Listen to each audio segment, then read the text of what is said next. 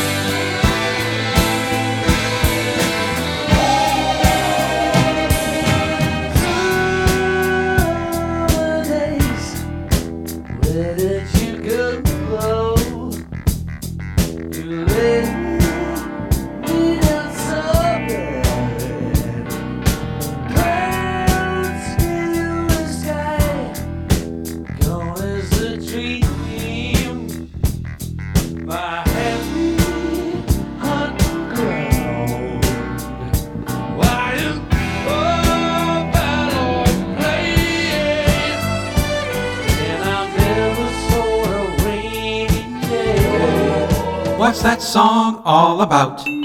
Laredo Tornado is the fourth song on side one of El Dorado. It was recorded during the summer of 1974 at the De Lane Lea Studios in London. In the liner notes for the 2001 remaster of El Dorado, Jeff Lynne said the song is kind of a protest song about the proliferation of concrete. In a 1988 issue of the ELO fanzine Face the Music, no relation to this podcast, Andrew Whiteside wrote, a disturbing touch of reality creeps into the proceedings, almost as if the dreamer is awakening. What can you do if your dream world is gone, and your friends and lovers too? Most of the music cuts out at this moment, throwing the lyric into the spotlight. It's one of the key lines of the album. The other songs are just the character's dreams. They are meant to be seen as images, not as insights into the character. And after the question is posed, the dreamer says, Oh no, no, no, no, and sinks back into his dream again. The song was sampled by Quarashi for their atrocious rap song, Rock On, and used in the 2015 movie Ricki and the Flash.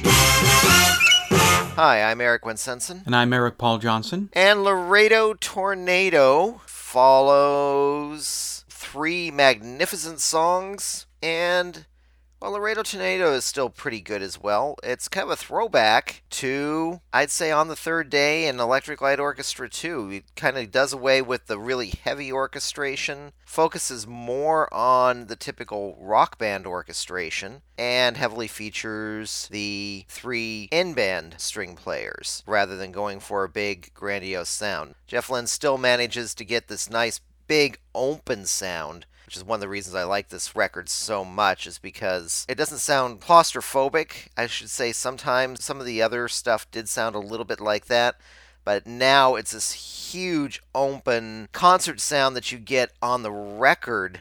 It actually sounds more live than any of the live stuff did on the night the light went on in Long Beach. Let's see other aspects I like about it. Lyrically, we have him returning to reality, unfortunately. We all have had to deal with that. Okay, so it's not just me. See, last time I said that uh, Boy Blue, if you strip away all the extra stuff, I could see it fitting on on the third day. And when we started the live album, I was saying they never sound like this ever again. And of course, now that we're going through this song by song and analyzing each song, I thought eh, this could sound on the third day ish, but maybe I don't want to hammer that point because after saying that they don't sound like this ever again, but eh, they kind of do.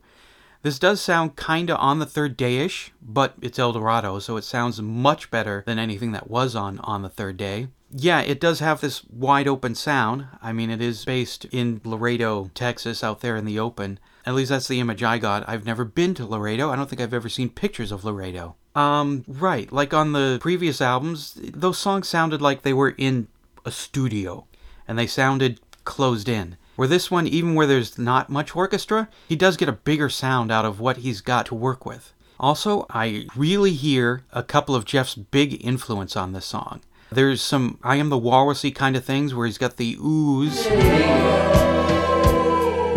that he also uses later when he produces When We Was Fab for George Harrison.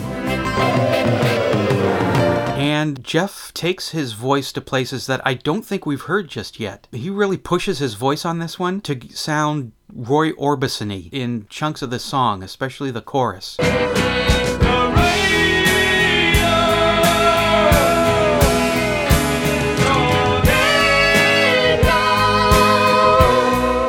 like you said with Boy Blue, that you thought he's gotten more confident with his singing. I think he gets even more more confident here, taking on the the intimidating task of trying to reach Roy Orbison levels of singing. And he does it really good here, and I know he's going to even get better as he goes on when he realizes that he can do more with his voice. Uh, it's it's really it's it's on El Dorado, so it's a great song, and he does some really great things here that he hasn't done before. Yeah, with his voice, that was one of the things that did get me is he's finally willing to actually hit that higher register. Mm-hmm. And it doesn't sound like he's straining for it. It sounds like he has actually. I wonder if he might have got a voice coach at this particular point. Hmm. Because a lot of singers do get a voice coach as they go along because I mean even Johnny not Johnny Joey Ramone had a voice coach to keep him singing in a certain style and keep him from developing the polyps and everything Hmm. because they try to keep consistent sound or they try to expand on how they originally sounded because anytime Jeff Lynne tried to hit notes like this on previous albums he went into Dylan territory Yeah, he did. which is why I don't try to hit high notes because yeah, anytime he tried to do it, it like say on Roll Over Beethoven, where you might have thought he was you hear his voice going up and up, and all of a sudden it's Roll Over Beethoven instead of really hitting that. So I'm wondering if he got some coaching between on the third day and El Dorado because it seems like really on El Dorado he wanted to pull out all the stops anyway. Oh yeah. So he put in a lot of focus on making a great album. Is my whole feeling from this. And so it seems like he did whatever he could to actually pull this off. Yeah, and he did really well at that. Um, I've sung Roy Orbison. I've also sung the ELO stuff where Jeff gets into the Roy singing territory, and um, I only do it in the car when I'm by myself, and the windows are up and the motor is is going, so other people are not subjected to it. Yeah, because otherwise they call 911 thinking that there's something medically going on. And all of a sudden you got jaws of life on your vehicle and Mhm. uh, because they th- Yeah, they don't know what's happening. or they think something terrible is happening to an animal. Exactly. Yeah. Uh, it's not just the singing. I the song also is a bit Orbison-y. It starts out low key, and then as he goes, it really builds up to something big.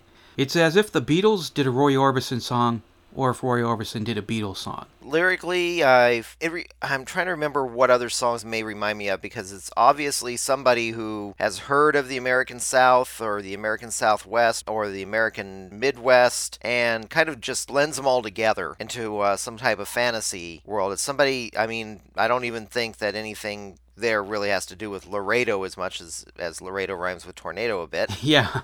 But it's a fantasy of this idyllic world that all of a sudden just crashes down the moment your alarm goes off. Yeah. Well, in Bev Bevan's book, he did say that Jeff and the band they loved touring in Phoenix, even though they said it was brutally hot, which yeah, I know. But they seemed to get more audience reactions. So when I first heard Laredo Tornado back in 1984, um, I yeah, Jeff Lynne, he's from Birmingham, England. So and he's singing about the great American Southwest, and I'm just thinking, he's been touring the world and now he's singing about some of that world that's outside of Birmingham, England. That's true. And the kind of atmosphere he describes is like coming back from this type of climate, this type of world, all of a sudden having to wake up in Birmingham. where from what I hear it rains every single day in England. Got something to say about Laredo Tornado? Then call the telephone line voicemail. 623-850-3375. Call now.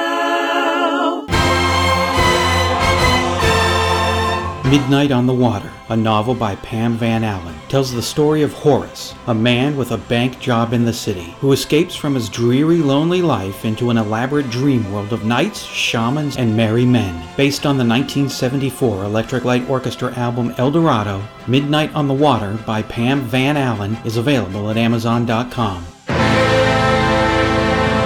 Like it? Hate it? What does Madeline think? I love this song.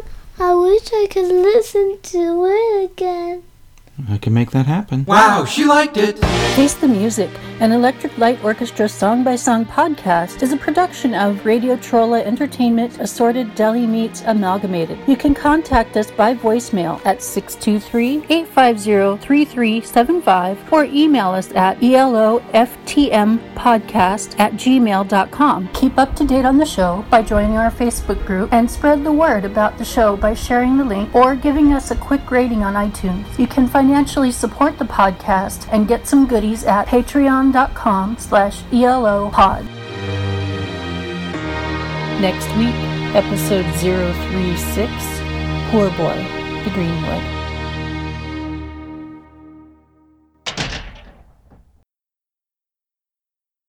I love you guys. Bye.